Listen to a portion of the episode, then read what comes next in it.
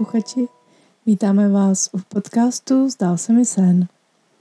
Tady je Kateřina Kučerová a na druhé straně Tady je Petr Němčanský. Dobrý den. V dnešním díle se budeme bavit o tom, jaké sny se nám mohou zdát, jak jsme si je sami pro sebe zmapovali a v čem nám může vlastně toto zmapování pomáhat. Takže jsme pro vás vytvořili mapu snů, takových kategorií nebo skupin snů, přičemž ale počítáme s tím, že každý může mít vlastní kategorie a ještě se navzájem různě překrývají, takže to tak i berte. Je to nějak takový návrh pro vás. Můžeme začít sny, které jsou praktické. Vlastně v nich nacházíme návody, které můžeme potom využít v denním životě. Já sama třeba mývám sny, v kterých mám různý střihy na šití nebo návody, jak co uvařit. Minule jsem právě jsem měla takový sen o tom, jak si vytvořit klobouk ze slámy, kde byl takový čínský zemědělec na políčku z rýží, byl tam ten tvar vlastně toho konického rovného klobouku a byl tam návod, jak to mám vyrobit. Takže to mám předpřipravený, zatím to ještě úplně neodpovídá tomu, jak bych si přála, aby to vypadalo, ale ve snu to bylo úplně jasný. Ještě malinko pokulhává to, to moje zpracování. A, a víš, k čemu ten klobouk budeš používat? No já obecně mám ráda klobouky, nebo já mám vlastně strašně ráda čepice. Že mám dojem, že je mi vlastně příjemný mít jakoby zakrytou tu hlavu a tenhle ten byl takový zemědělský, takže já bych ho používala na zahradě. A tak jsem, právě, když jsem se začala dělat z pšenice, co nám tady vyrostlo, tak mimoděk na zahradě, když jsme jako vylejvali třeba vodu od slepic, kde nějaký zrnka byly, tak se nám tady udělalo takový samovolný políčko. Tak z toho jsem to začala dělat. To takový zatím trošku srandovní, ale určitě to dodělám. Nebo jsem byla na kurzu šití bot, tak pak hned se mi zdálo další noc, jak ty další boty mají vypadat. Ale ty ještě nejsou. Ty jsou zatím jenom v hlavě. Hmm, ty jo, tak to máš dobrý. Já takové praktické rady úplně ve svých snech nemám. A vlastně ani nevím, jak bych je tam dokázal vpravit, nebo že to není jako v mé moci mm-hmm. A nějak, nějakým způsobem ten snový zdroj přimět k tomu, aby mi posílal tyhle ty praktické věci. I když nevím, možná kdybych vyzkoušel snovou inkubaci, mm-hmm. neboli požádal o nějaký praktický sen, tak, tak mi něco možná přijde. Možná to i o takovém tom vnitřním zaujetí nějakou, nějakou věcí. Třeba si teda vzpomínám na jeden sen, o kterém jsem mi říkal, který mi taky připadal docela praktický. A bylo to o tom, jak vlastně to udělat, aby zvuk v nahrávacím studiu zněl hezky. Jo, no tak to je zajímavý, vidíš, na to bych úplně zapomněl. Je fakt, že jsem se tím zaobíral nějakou dobu, protože tady v, tom, v té místnosti, kde sedím, tak eh, bylo strašný echo tím, že ta místnost byla úplně prázdná. A seděl jsem v tom snu u nějakého stolu, bavili jsme se s nějakými lidmi a na levé straně byly pověšené takové hadry, jako by dělali takovou zástěnu a bylo to několik vrstev takových, takových hader. Já jsem nejdřív moc nevěděl, čeho se to týká a pak, když jsem se bavil s kamarádem vlastně o tom, jak se toho echa nějak zbavit, tak on vytáhl přesně tu látku, kterou jsem v tom snu viděl, jakože ji používali mm-hmm. na něco a nějakým zbyla, takže jsme to vybartrovali a už ji tady mám. Jo, takhle rovnou, když jsme to povídali, on ji od někud ještě vytáhnul. No, no, no, právě.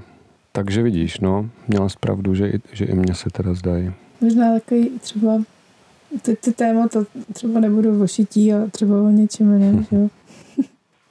Ano, je to, je to vlastně o těch zájmech o těch zájmech té naší duše, no, nebo o těch vášních. Pro mě to hodně o, o zrcadlení duše, o tom, jak se má, o jejím stavu tady na světě, v životě, co potřebuje.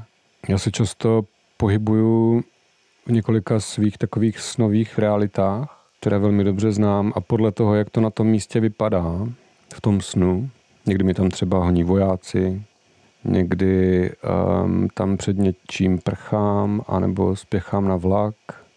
A vím, vím, že když se podívám zpětně na sny vlastně o tomto místě nebo o, o jiných jako i snových světech, které ve skutečnosti neexistují, ale podstatě poznám, když se na tom místě vyskytnu, že jsem zase tam, tak to má nějaký vývoj.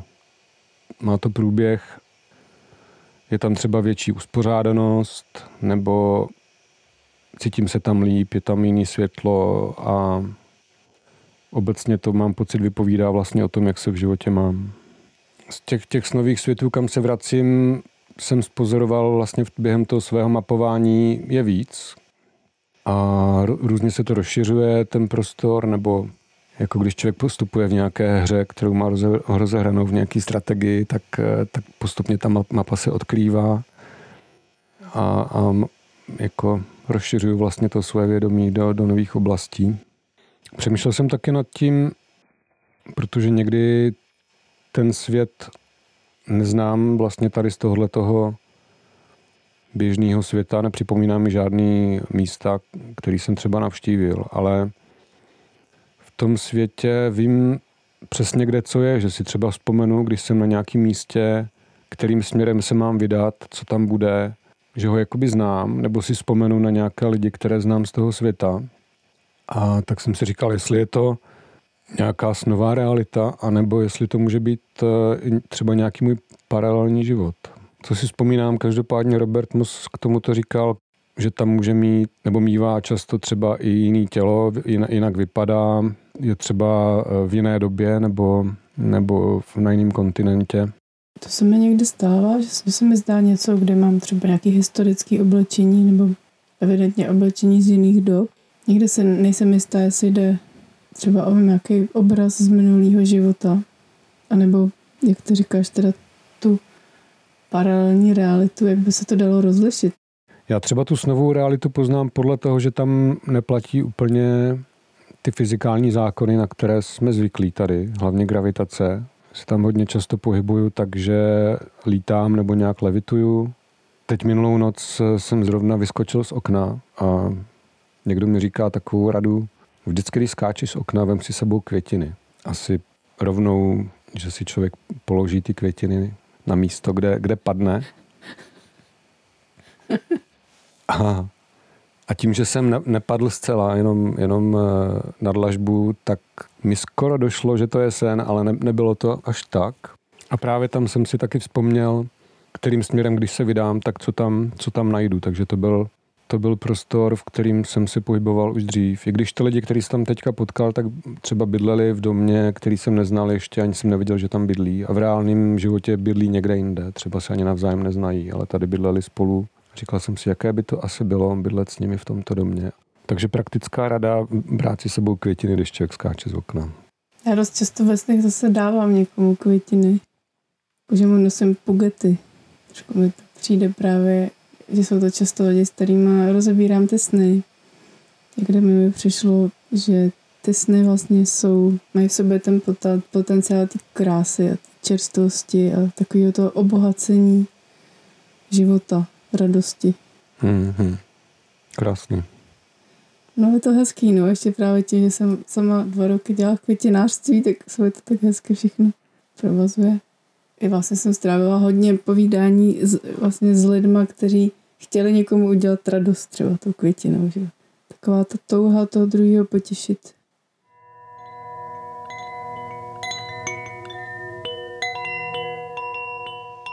No, kdybychom měli postupovat v tom mapování dál, tak eh, za mě určitě tam patří taky sny o možné budoucnosti. A i mi přijde v tom tématu důležitý si uvědomit, že ta budoucnost může být příjemná nebo nepříjemná je to pro nás, takhle by to mohlo být, chceš to nebo ne?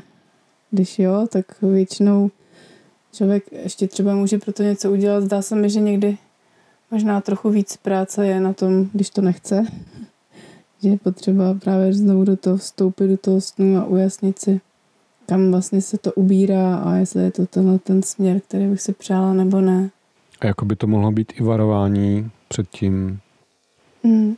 Před tím směrem, že když se vydám neudělám nějaké rozhodnutí a vydám se tím směrem, kterým teďka jdu, tak to může dopadnout nějak a ten sen může předestřít vlastně to vyústění.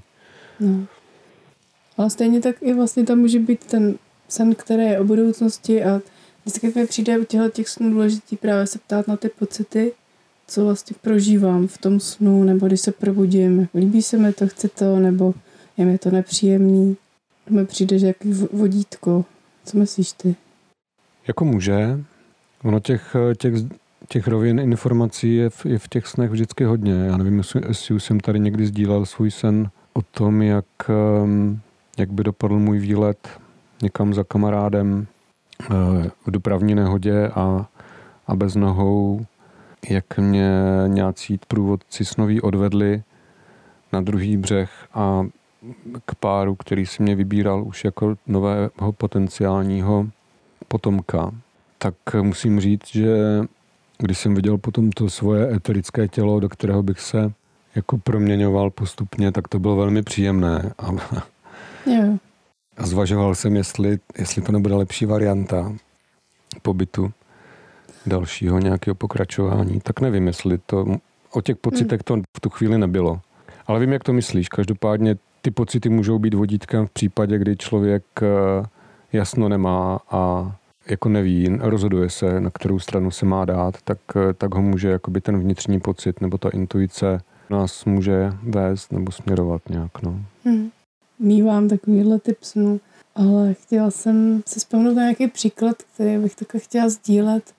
A vzpomněla jsem si, že jsem vlastně studovala nějaké školy, pak jsem skončila teda jako voškou, dokončila jsem vošku a už jsem si říkala, no tak už asi jakoby nic nebudu studovat. A pak se mi zdálo o Janu Amosi Komenským, který měl takový obrovský plnovous a měl ho plný včel, takový roj, jsem mu tam jako myhotal, furt mi vylítávali z těch vousů, zase zalítávali a, a on se na mě díval přitom. takový poměrně působivý sen a ne moc dlouhý, že jo. Byl to takový spíš jakoby obraz živej. A já jsem si pak jako vlastně na základě toho snu, já jsem si uvědomila, že ta naše voška, protože to jako není snadný jít potom někam dál, člověk musí vlastně dělat znovu celou tu vejšku, tak ona má smlouvy asi s dvěma školama v republice, kdy vlastně jako uznávají část předmětů a to studium se zkrátí díky tomu. A jedna z nich byla Jana Amose Komenského v Praze na Žižkově. A jako mě by to asi ani nenapadlo hledat, kdyby se mi to nezdálo. Protože mi to tak nějak brnklo, jestli jsem něco takového neslyšela, no a bylo to tak, no. Tak jsem do toho teda znovu šla ještě, dělala jsem to.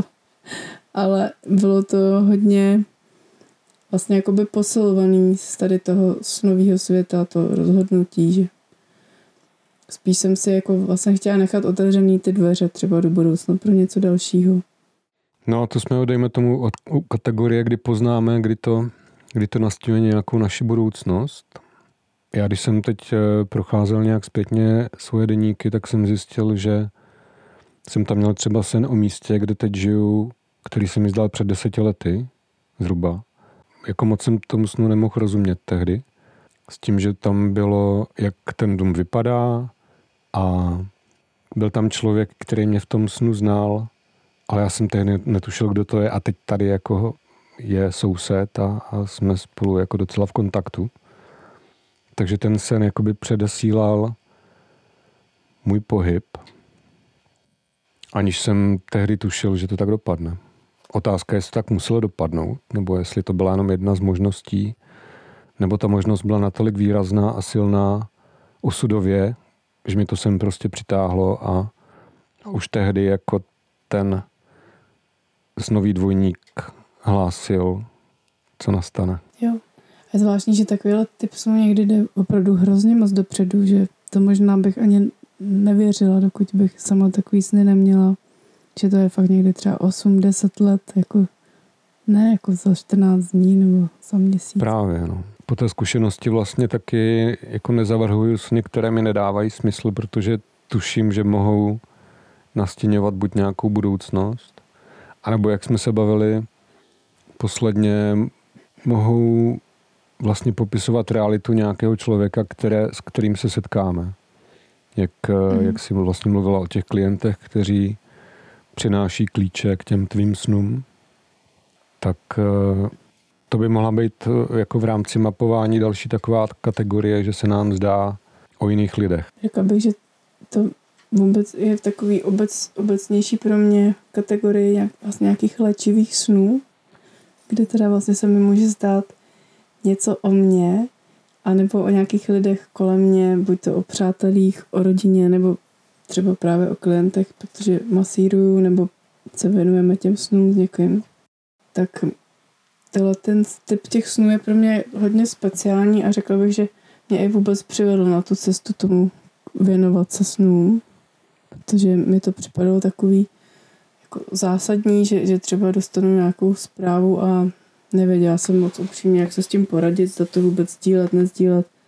Tyto léčivé sny můžou být buď o tělu nebo o duši, přičemž samozřejmě je to provázaný, takže taky to dělení je takový trochu umělý, ale k tomu tělu jsou to často třeba nějaký potravinový rady. Jest víc tady toho, víc tady té zeleniny konkrétní, třeba nebo ovoce, bylinky. A mě na tom fascinuje, že vlastně opravdu často to stačí k tomu vylečení, že třeba i řeknu příklad, budu jíst víc kadlubny, zní to jako až absurdně, ale že vlastně opravdu ty sny jsou ve spojení s takovou tou s tím přírodním potenciálem a oni to přesně zacílí a najdou to, co může pomoct. Teď jsi zmínila, oni, oni to nějak, eh, nevím, jak jsi to řekla přesně, zařídí, aby se k nám ta informace dostala, tak zatím oni cítím, že by to mohli být nějací snoví průvodci? Já přesně nevím, jak to vyjádřit, tak to je spíš takový, spíš cítím takový ten potenciál toho přírodního světa možná, kdy ty byliny, rostliny s náma dokážou komunikovat, když my zůstaneme otevřený. A když se to týká zolediny, nedokážu prostě říct, asi taky. Rozumím. Můžou to být nějaké víly, které se starají o tvoje bylinky a zeleninu a, a doporučují ti nějakou, nějakou správnou stravu, hodnou. Taky někdy přichází i zvířecí průvodci, kterými vlastně radí i, i s tímhletím, ale možná nejdřív to přišlo takhle spíš jako přímo. Myslím, že ještě důležitý u těch léčivých snů o duši si jako vlastně uvědomit, že jsou to často sny, které zobrazují třeba různé vztahy nebo právě tu naší touhu k něčemu, že nám ukazují, kde je ta naše síla, čemu se máme věnovat, aby jsme se cítili dobře. Že i takové jako zdánlivě, třeba zdálo se mi o šéfovi a byla tam i kolegyně, může být vlastně léčivý sen, který ukazuje třeba nějak zrcadlí ty, ty vztahy mezi náma a jak by to mohlo být líp, nebo co je tam třeba špatně. Nebo je to třeba super, ale myslím si, že dost často to, ty sny přijdou, když je potřeba něco právě dorovnat nebo pochopit. Mm-hmm. A nebo ty sny sami něco dorovnávají, že mám pocit, že i v té rovině snové se může kolikrát něco posunout a proměnit, takže nám to naznačí třeba, jak se můžeme jinak zachovat a když se tak zachováme v tom snu, tak to má vlastně dopad na nás i tady v této běžné, běžné rovině. A nejenom na nás třeba. To jsem minule zmiňovala, to mě přišlo hodně inspirující, že jsem si uvědomila, že to tak fakt je, že se mi něco zdá o někom, něco si tam řekneme, vyjasníme a vlastně ten vztah i v, v realitě se pro mě vyjasní, pročistí. Už není ani potřeba to zopakovat, tu debatu. No a když teda bych rozvinul, nebo navázal bych na tu oblast eh, snění s průvodci, podobně jak se říkala, že to je z nějaké roviny vědomí, ti přichází ty informace, tak mám pocit, že mě taky se někdy zobrazují přímo, jakože vidím třeba tu bytost, která mi, která mi radí. Může to být eh, vyšší já, třeba ně, někoho, kdo se mnou chce komunikovat a pak ho vidím, že má fakt jako tři metry vysoký já, ale velmi často je to jenom pocit přítomnosti nějakého vědomí a třeba slyším hlas, že mi něco říká, něco mi radí, abych, abych udělal nebo neudělal, nebo kam zaměřit pozornost ale velmi často je to právě jenom ten pocit, jako že, že jsem v něčím poli vědomí a celým tím snem jakoby mi něco předává. Vlastně i to, jak, jak se odráží ten prostor v tom mým vnímání, tak eh, je celá ta zpráva. Já taky mývám ty, ten hlas, znám taky ze snu. někdy by se dalo říct, že i ve dne ho zaslechnu. Ale hodně se mi objevují ty zvířata často, no, ve snech. Nebo jsem si možná naučila na to hodně na ně dbát a vlastně s nimi spolupracovat. Možná bys to dalo udělat i jinak. A nějak mě to oslovilo, protože jsem takhle začínala s těma uh, šamanskýma cestama, kde jsme se hodně orientovali na, na ty zvířecí průvodce. Tak už mi to asi trošku zůstalo. Ale objevují se mi tam právě i kitky, někde i kameny. A pak z těch bytostí to může být třeba i někdo, kdo mi byl blízký a už zemřel. Nebo to může být nějaká historická osobnost, která už není mezi živými, jak se říká, ale stále mluví. A to může být nějaký typ vlastně takových postav, který nevypadají úplně jako z běžného života, ale vlastně jsou to, dejme tomu, lidi, nebo aspoň tak trošku působí, který taky můžou vlastně nést nějaký úplně speciální poselství. Když jsem na Robertových seminářích zjistila, jak nám vlastně, jak on sám vidí zemřelé ve snech, jak nám popisoval, že je to vlastně normální, že akorát jsme možná zapomněli, že je to možný, tak mě se hodně ulevilo a řekla bych, že i ty sny, kdy se mi potom zdá, že mě navštíví třeba nějaký člen rodiny, který už zemřel, nebo někdo úplně jiný, kdo není z rodiny, ale už taky není živý, tak dřív bych se možná, možná bych se opravdu vylekala, nevím. Ale já už se teď vlastně vůbec nebojím. Pro mě je to, jak kdybych měl opravdu normální setkání. Spíš mám radost, že to jde, že je to správná chvíle, kdy se můžeme potkat a něco se říct, něco se vyměnit mezi sebou. Slova, pocity, obětí. A přijde mi to obrovské léčivý pro mě. A často i ty vzkazy, které vlastně přichází, tak jsou hodně léčivý a nebývají taky jenom třeba pro mě, jsou i pro zbytek té rodiny. Tam nějaká rada, co bychom potřebovali, aby se něco zlepšilo.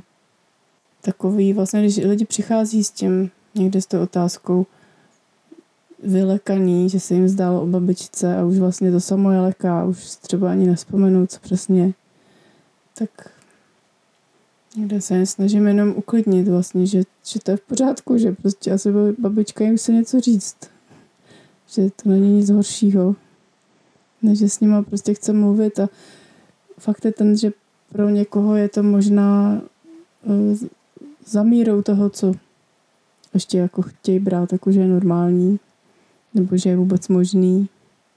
Tam je asi prostě podle mě ten, ten zádrhel, že se toho lidi vylekají, ale když se pak tohoto odstraní, nebo když se jim to podaří vlastně umožnit, aby se to stalo, tak, tak to bývá léčivý. No pro mě je ještě důležitá taková oblast uh, učitelů z různých rovin snění, anebo se mi tam zobrazují i skutečné postavy, které znám z reálného života a jsou mi jako průvodci v těch snech.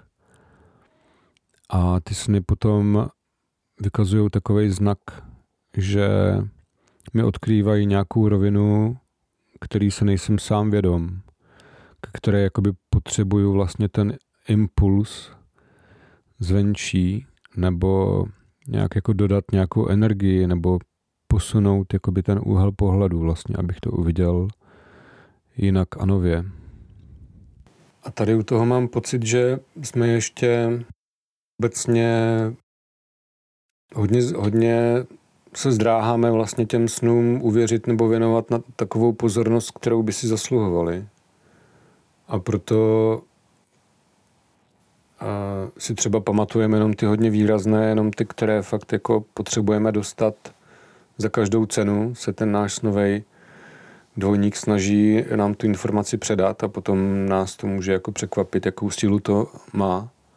Mám pocit, že když člověk eh, začne vlastně tomu snovému světu nějak víc naslouchat nebo brát ho v potaz jako součást svého života? A díky tomu, že postupně mapuje, jak ten jeho snový svět vypadá, jak, eh, jak s ním komunikuje a co mu přináší za zprávy, jak s ním mluví jeho duše, tak eh, pak i ty noční můry nebo něco, čeho se bojí, můžou být zároveň vnímány jako potenciál na to, jak něco zlepšit, nebo jak eh, čemu se vlastně postavit. To, co nevnímáme v tom běžném životě, tak eh, dostaneme v tom snovém světě třeba um, naplno. A ta naše identita vlastně tam není omezená jenom na, na ty běžné kategorie, jak jsme si tady zvykli na sebe, že jsme rodič nebo jsme zaměstnanec a, a cestující, nebo já nevím co všechno, v takovém tom běžném pojetí.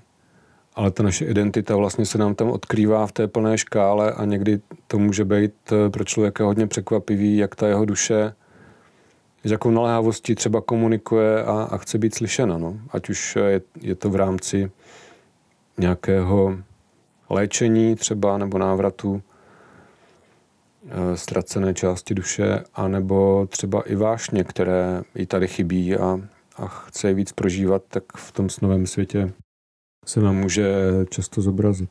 Mně připadá, že někdy u těch nočních můr nebo právě těch snů o zemřelých, že tam víc ještě vystupuje než normálně ten strach z toho, že by něco mohlo být jako vlastně mimo moji kontrolu, nebo že tady je nějaký svět ještě jako mimo to, co vidím, to, to snad není možný, nebo že i tohle to vlastně je asi součást toho, když se člověk těm snům otevírá, že se vlastně otevírá tomu, že věci jsou možná jinak, než si myslel do té doby.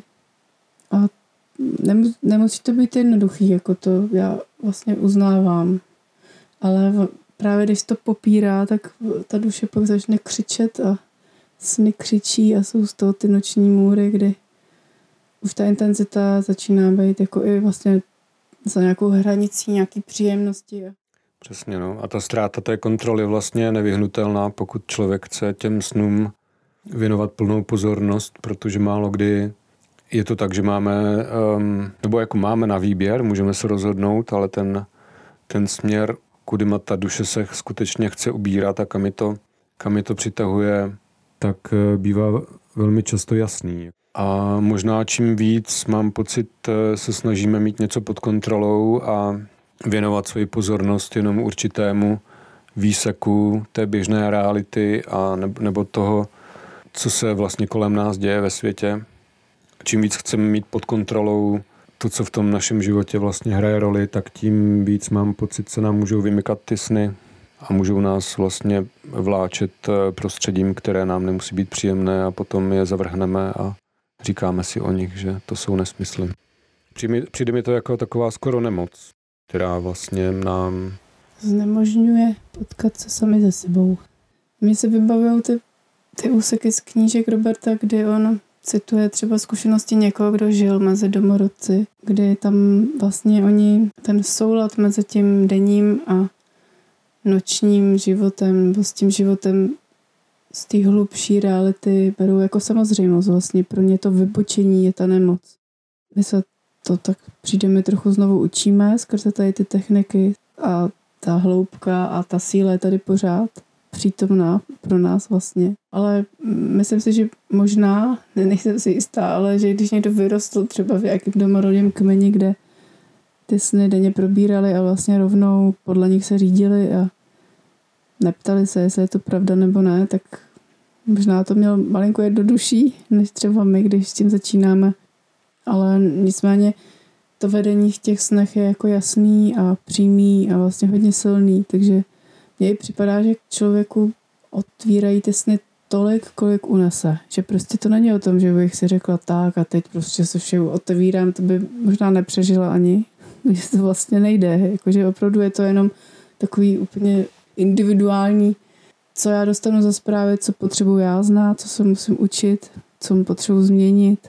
A i já mám sny, které mě prostě v něčem třeba trochu straší, nebo protože je to něco novýho, co to nějaký výzvy pro mě. Ale jde to ruku v ruce i s tou nápovědou nebo s těma radama, jak se s tím vypořádat. Já mám to podobně, no, že to jsou vždycky výzvy, které jsou za hranicemi toho běžného, ale někdy to není víc, než, než dokážeme unést. Takže je to taková určitá metoda sama o sobě, mám pocit. Nebo jak, jak jsi říkal, že se učíme techniky, tak ono to není úplně o těch technikách, ty nám jako pomáhají vlastně si na to vzpomenout. Že to je naše přirozenost. Mít sny a, a být vlastně na několika místech najednou a, a umět cestovat do budoucnosti a do minulosti a do paralelních životů a tak, a tak dál. No. Mapujeme to a učíme se to vnímat, ale zároveň je to něco, co, na co si vzpomínáme, že je možný. Přemýšlím, jak jsem to měla jako malá, jestli řekla bych, že, že možná jsem na to byla taková napojená přirozenějíc že jsem se tak různě bavila třeba s těma rostlinkama, nebo že prostě by to přišlo normální vlastně. Takový to opravdu dětský já. Postupně jsem možná trošku jakoby chladla v tom, tím, že v těch přístupech té škole jsem to nenecházela a musela jsem z toho vlastně vystupovat, abych zvládla ty povinnosti, kterými nakládal ten třeba svět toho vzdělávání se. A jsem ráda za to, že se s tím můžu zase skrz tady ty způsoby zase propojovat a cítím se už s tím vlastně propojená možná podobně, jako když jsem byla menší teďka. A právě, že i věřím, že to na někoho může působit takový to, to se teď možný, ale to prostě udělá tak, jak se jí to zdá. Jakože jako opravdu se tam člověk zdá nějaký racionality naučený, že vlastně někdy dám větší váhu té intuici, nebo vlastně skoro vždycky, když ji dokážu ucítit. Ne vždycky to cítím, takže někdy se rozhodu i jako racionálně, ale pokud je to z té intuice, tak tomu věřím nejvíc. Pro mě jsou to jak vlastně, možná už jsem to tady říkal nějakým jiným díle, ale jako by to byly jenom různé scenérie, kudy to vědomí proplouvá a někdy tam platí fyzické zákony a je tam den a noc, který se pravidelně střídají a někdy tam vlastně ty běžné zákonitosti neplatí, ale pořád je tam moje vnímání, moje pozornost, moje vědomí a, a můžu nějak reagovat aktivně nebo můžu vlastně v tom hrát nějakou roli, která je pro moji duši přijatelnější. A pokud um, jdu vlastně po stopách té duše, tak eh, ten život tady na zemi se neodehrává vlastně jenom ode zdi ke zdi, od budíku do, do večerníčku. Máme prostě mnohem víc, mnohem víc možností, jak eh, s tím životem nakládat, eh, než si možná teď dokážeme představit.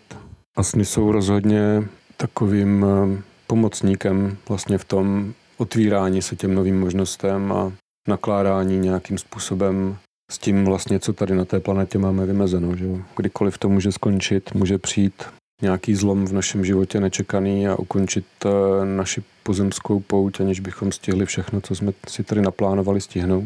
Určitě ta, ta snová rovina, jak jsme se bavili, je i plocha, kde se můžeme se smrtí setkat jako s rádcem a přizvat ji do svých životů.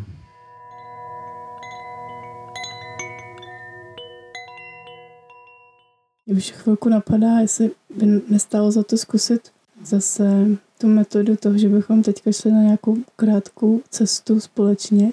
Vlastně by mi přišlo hezký to do toho připojit, že už vlastně mi tady běží nějaký obrazy tím, jak už o tom chvilku přemýšlím. No, tak to tam vkládají ty obrazy rovnou, nemusíme ani cestovat, ne? no mně přišlo, když jsem se tak jako zeptala, co jsou to ty sny, nebo k čemu jsou, tak jsem viděla sama sebe, jak sedím podobného stolu jako teď a mám tam takový zrcadlo s takovým kovovým rámem, vlastně trošku působící jako starší než současný. A byly tam vypadaný občas nějaký střípky a vlastně já jsem vždycky jako ten jeden sen potřebovala jakoby mít, zažít ho, abych ho tam mohla vložit a vlastně zalepit díru. A také se postupně jako zaceloval ten sceloval ten můj obraz, že už jsem pak tom, nevím, jestli jsem dosáhla úplný celistvosti toho, ale vlastně už to hodně těch velkých děr už byly jakoby zacený a už jsem se líp viděla. A jakoby ty, ty vypadané části teda by mohly být i, i chybějící části duše, dá se říct, že? Asi, asi bys to tak i dal říct. Nějaký traumatický zkušenosti, který je potřeba prostě poléčit. A asi to klidně takové můžeme říct, jak to nazval. Ale myslím že to můžou být i ty radosti, že to nemusí být jen ty traumata, ale právě i ta třeba nějaká nějaký třeba talent pro něco nebo radost, nějaký konkrétní činnosti, který, když člověk potom začne se věnovat, tak ho to obrovsky nabudí a oživí. Pak jsem se ještě ptala, co bychom vlastně měli říct, aby jsme to jako naučili ty ostatní, to smění. A přiletěl orel a také nade mnou kroužil, až se mi jako zamotala hlava a spadla jsem do postele na polštář a spala jsem. A, a on říká, musíš spát a učit se to skrze vlastní sny.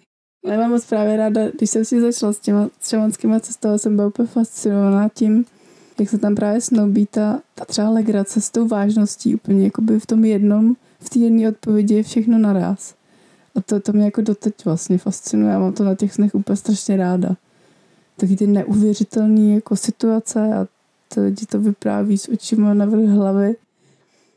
A já mám taky takový sny, ale že prostě je to hrozně jako takový zrušující, jak by se dalo říct. Neuvěřitelný a je tam všechno.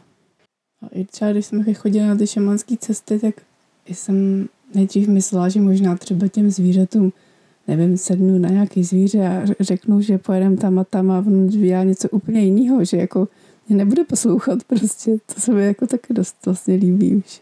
Nejdřív jsem byla z taková zaskočená, ale ne na dlouho. Třeba to bylo konkrétně, jsem jakoby sedla na žirafu, že teda jedeme a ona mě tak už jakoby schodila a já jsem vlastně zůstala vyset nějak jako hlavou dolů a dívala jsem se na hvězdy a vlastně to bylo krásný, už nebylo potřeba nikam jezdit, jakože všechno bylo už na místě. Pro mě to mapování snů je praxe, která mi tu neuchopitelnou snovou rovinu nějakým způsobem umožňuje lépe uchopit a připravit se vlastně na to, co se může dít dál, kam mě to může eh, vést dál, jak jsem říkal. Připravit se na to, že to může být o budoucnosti nebo, nebo že se potkám třeba eh, s bytostma a s lidma, které znám jenom z toho snového světa, ale i ten mi dává nějaký smysl pro tento život. Tak si myslím, že když člověk ví, co třeba, jaký typ snu může přijít, tak pak se ho tak nemusí leknout. Vlastně už to, je, to vědomí je na to trošku nachystaný, že vlastně něco takového by se i mohlo stát.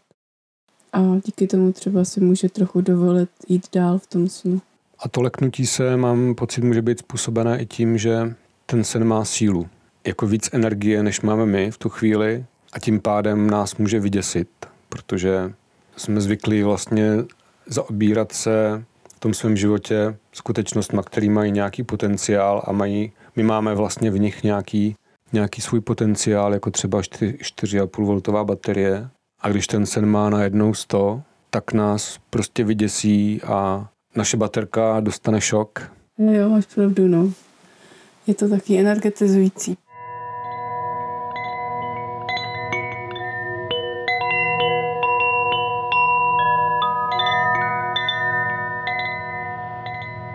A mě by se chtělo jakoby na, nakonec k tomu, k té mapě vlastně říct, že jak už zaznělo na začátku, že ty roviny se můžou prolínat, tak kolikrát vlastně i ten sen, jako jediný sen, vlastně může zobrazovat nebo může v sobě mít vlastně prvky, že ocitnu se například v situaci nebo na místě, které, které znám ze své minulosti. Jo, v, tom, v tom v té fázi ověření skutečnosti, mm-hmm. když jako procházím si ty jednotlivé body, tak si řeknu, to je podobný jako ten byt, kde jsem bydlel třeba před, já nevím, 20 lety, ale ta situace, která se tam odehrává, vlastně se nikdy nestala.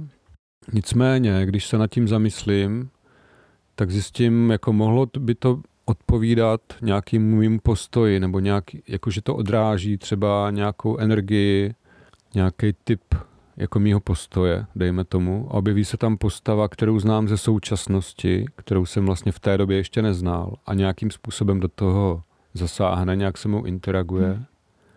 Takže se mi prolne jakoby minulost, současnost. Do toho se tam objeví postava, která pak zjistím, že představuje jakoby jeden z, z mých aspektů a naznačí mi, kudy vlastně se ten příběh může odehrávat jakoby směrem do budoucna.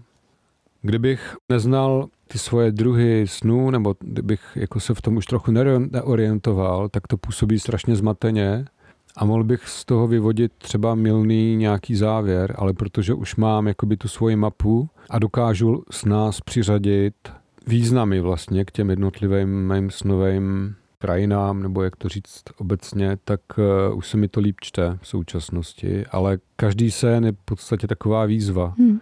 Není to, nejde to vzít přes jeden mustr, ale každý ten sen prostě potřebuje jakoby se, uh, svěží oči, nový pohled, vlastně po každý je to úplně jinak. No. A to mě na tom právě baví. Jo, to je pravda. A taky vlastně to, že naše výklady se můžou lišit v čase, že jo? Že když se budu věnovat teďka, nebo za měsíc, nebo za půl roku, tak možná tam uvidím různé věci v tom. A taky záleží vlastně na detailu toho zápisu. Mm-hmm. Že kolik jsem si tam z toho snu uvedl informací, které mi třeba předtím nedávaly smysl, ale teďka zapadnou mm-hmm. jinak. A čím víc ten zápis zkrátím, tak tím míň tam toho je, prostě, že tam jako zůstane sice ta energie, ten zápis jako nese, nese tu energii z toho snu, ale už tam nemusí být všechny ty detaily, který ten sen obsahoval, no. ale i tak i tak eh, ten zápis samotný, co mám takový pocit, vždycky obsahuje třeba jenom nějaký jako zlomek toho snu celého, nebo toho děje, který se odehrával, nebo toho mýho působení v té snové rovině. Mm-hmm to, co jsem schopen si zapamatovat vlastně, že mám pocit, že to je až vždycky nějaký finále toho, eh, toho příběhu, který tam prožívám. Další věc, že teď nedávno jsem zažila, že jsme jakoby vstupovali do snu dvakrát za sebou ve skupině a že tam se to ještě z toho, z této taky docela čerstvé zkušenosti mám i dojem, že je to opravdu ta brána vlastně to, co my si zapamatujeme a napíšeme. A zatím je toho ještě spousty. Také jiný, když člověk tam vstupuje sám, nebo když tam naopak vstupují nějaký lidi, který on tam pozve, přizve. Je to, je to zajímavý, no. I to zkusit sám se tam vrátit a prohlídnout si to trošku ještě nově, nebo se zeptat a zjistit víc. A k tomu Třeba může sloužit ten stav, jakoby, který ho dosahuje mezi tím bděním a sněním, že jo, který můžeme dos- se naučit dosahovat i během dne. Když si třeba lehneme na chvíli na kanapé anebo jdeme někam na procházku, tak vlastně vypnout takovou tu, takový ten vnitřní dialog, který člověk sám se sebou vede pořád. Že si mi napadá, že když člověk vlastně dělá tu analýzu, ať sám se svým snem nebo s někým dalším, že dost často ten člověk sám ucítí, kdy to pro něj má ten, ten smysl, že, že tam nalezne něco důležitého. Že když to vlastně děláme třeba ve dvojici, tak to na něm prostě vidím doslova. Když jako se mu rozsvítí ty oči nebo se nějak jinak zatváří, něco mu jakoby do, docvakne pro tu chvíli důležitýho. Jo. Každopádně to může vnášet barvy do našich šedivých životů, tak až sami ty barvy získají díky tomu, že těm poselstvím nasloucháme. Co byste řekla na závěr za sebe k mapám, ke své mapě? Já třeba moc mapy vlastně nemusím. Já často jdu do lesa prostě někam. Nebo i občas jezdím takhle autem, což někomu jaký mohlo připadat pološílený, že jdu za sluncem třeba, nebo tak. Jo. Že mi přijde, že každý si musí najít tu svoji cestu, ale když takhle jedu třeba za tím sluncem a najednou vůbec nevím, kde jsem, a se mráká někdy, vlastně jsem ráda, že tu mapu jako mám třeba sebou a rychleji se zase najdu, že je to takový záchytný body možná, bych to sama pro sebe i řekla. Příštím dílu bychom se chtěli věnovat tématu, co když se mi sny nezdají nebo si je nepamatuju. Co můžu udělat pro to, aby se mi zdály a jak si lépe pamatovat. Je to velmi důležité téma, protože se mezi námi vyskytuje hodně často. Tak třeba pro tu skupinu, který, kteří by se chtěli vrátit ke svému snění a neví jak, tak můžeme věnovat příští díl. A co s těma, který si furt budou myslet, že to je blbost? To je jejich věc. Přece jim nemůžeme zasahovat do jejich, nebo můžeme jim zasahovat do jejich svobodné vůle, ale to bude už pokus o ovládání, ne? Já se trošku dělám legraci. Já jsem si představila, že vlastně být tím snem vlastně se chovat tak trochu divně. Jakože i vykazovat takový divný znaky.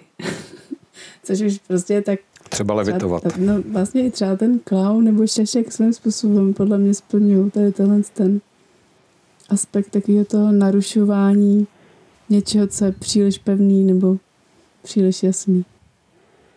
Tady otázka, kde jsou ty hranice, aby my jsme potom nebyli za ty narušený. No. Ne, jako myslím si, že to vlastně spoustu lidí také trochu žije, který se vybavím, že vlastně malinko baví mm, spochybňovat ty nejpevnější ze všech jistot. Ale samozřejmě, kdo, kdo nechce si je spochybnit, nenechá. A je to každýho věc, jak to má, nebo jak to chce mít. V okamžiku, kdy vlastně ten život je přínosný a dává mi smysl, tak eh, nepotřebuju pátrat po nějaké změně, že jo? ať už tam nějak ty sny jsou, anebo nejsou. Ale ve chvílích, kdy už to smysl přestalo dávat, to, co žiju, nebo potřebuji nějakou změnu, tak je určitě dobré se na ty sny obrátit a pracovat i s touto složkou svého prožívání. Pro mě je radost, když můžu někomu nabídnout tu možnost, že by možná mohlo stát za to se tím trošku víc jako zaobírat, pokud ten člověk má chuť. Mám radost, že to dostali takový dárek svýho druhu, tu možnost mít i jako v ruce nějaký ty metody a takový způsoby, jak na to. A vy, co nás posloucháte, měli byste chuť se nějak svými sny začít zaobírat na třeba i v individuální rovině, tak nás můžete oslovit. Kontakty na nás najdete v popisu podcastu. Na stránce airplanecafe.com najdete naše profily a pokud budete mít nějaký dotaz nebo komentář k tomu, co jste tady zaslechli, tak nám napište na podcast zavináč airplanecafe.com. Tímto bychom se s vámi rádi rozloučili krásné sny a těšíme se na příště. Mějte se hezky.